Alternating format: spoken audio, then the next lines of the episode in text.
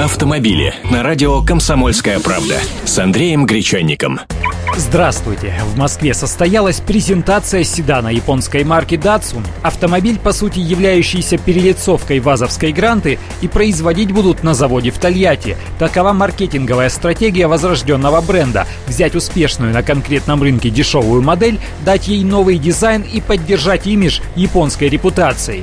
В прошлом году Datsun проделал то же самое с моделью для Индии и Индонезии, но это была совсем другая машина. На очереди ю ар.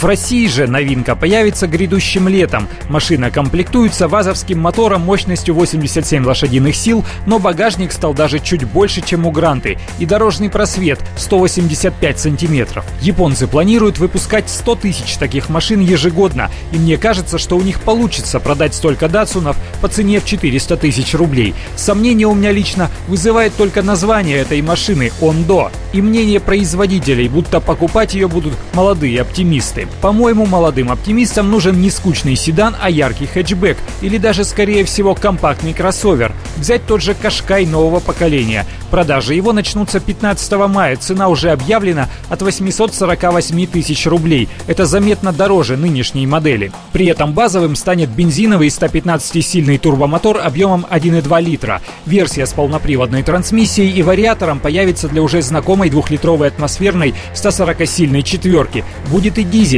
сто тридцатисильный с вариатором и передним приводом. В старших комплектациях «Кашкай» оснащен по-богатому: полностью светодиодные фары головного света, стеклянная панорамная крыша, система кругового видеообзора, отделка салона кожей и алькантарой, система автоматической парковки. Автомобили с Андреем Гречанником.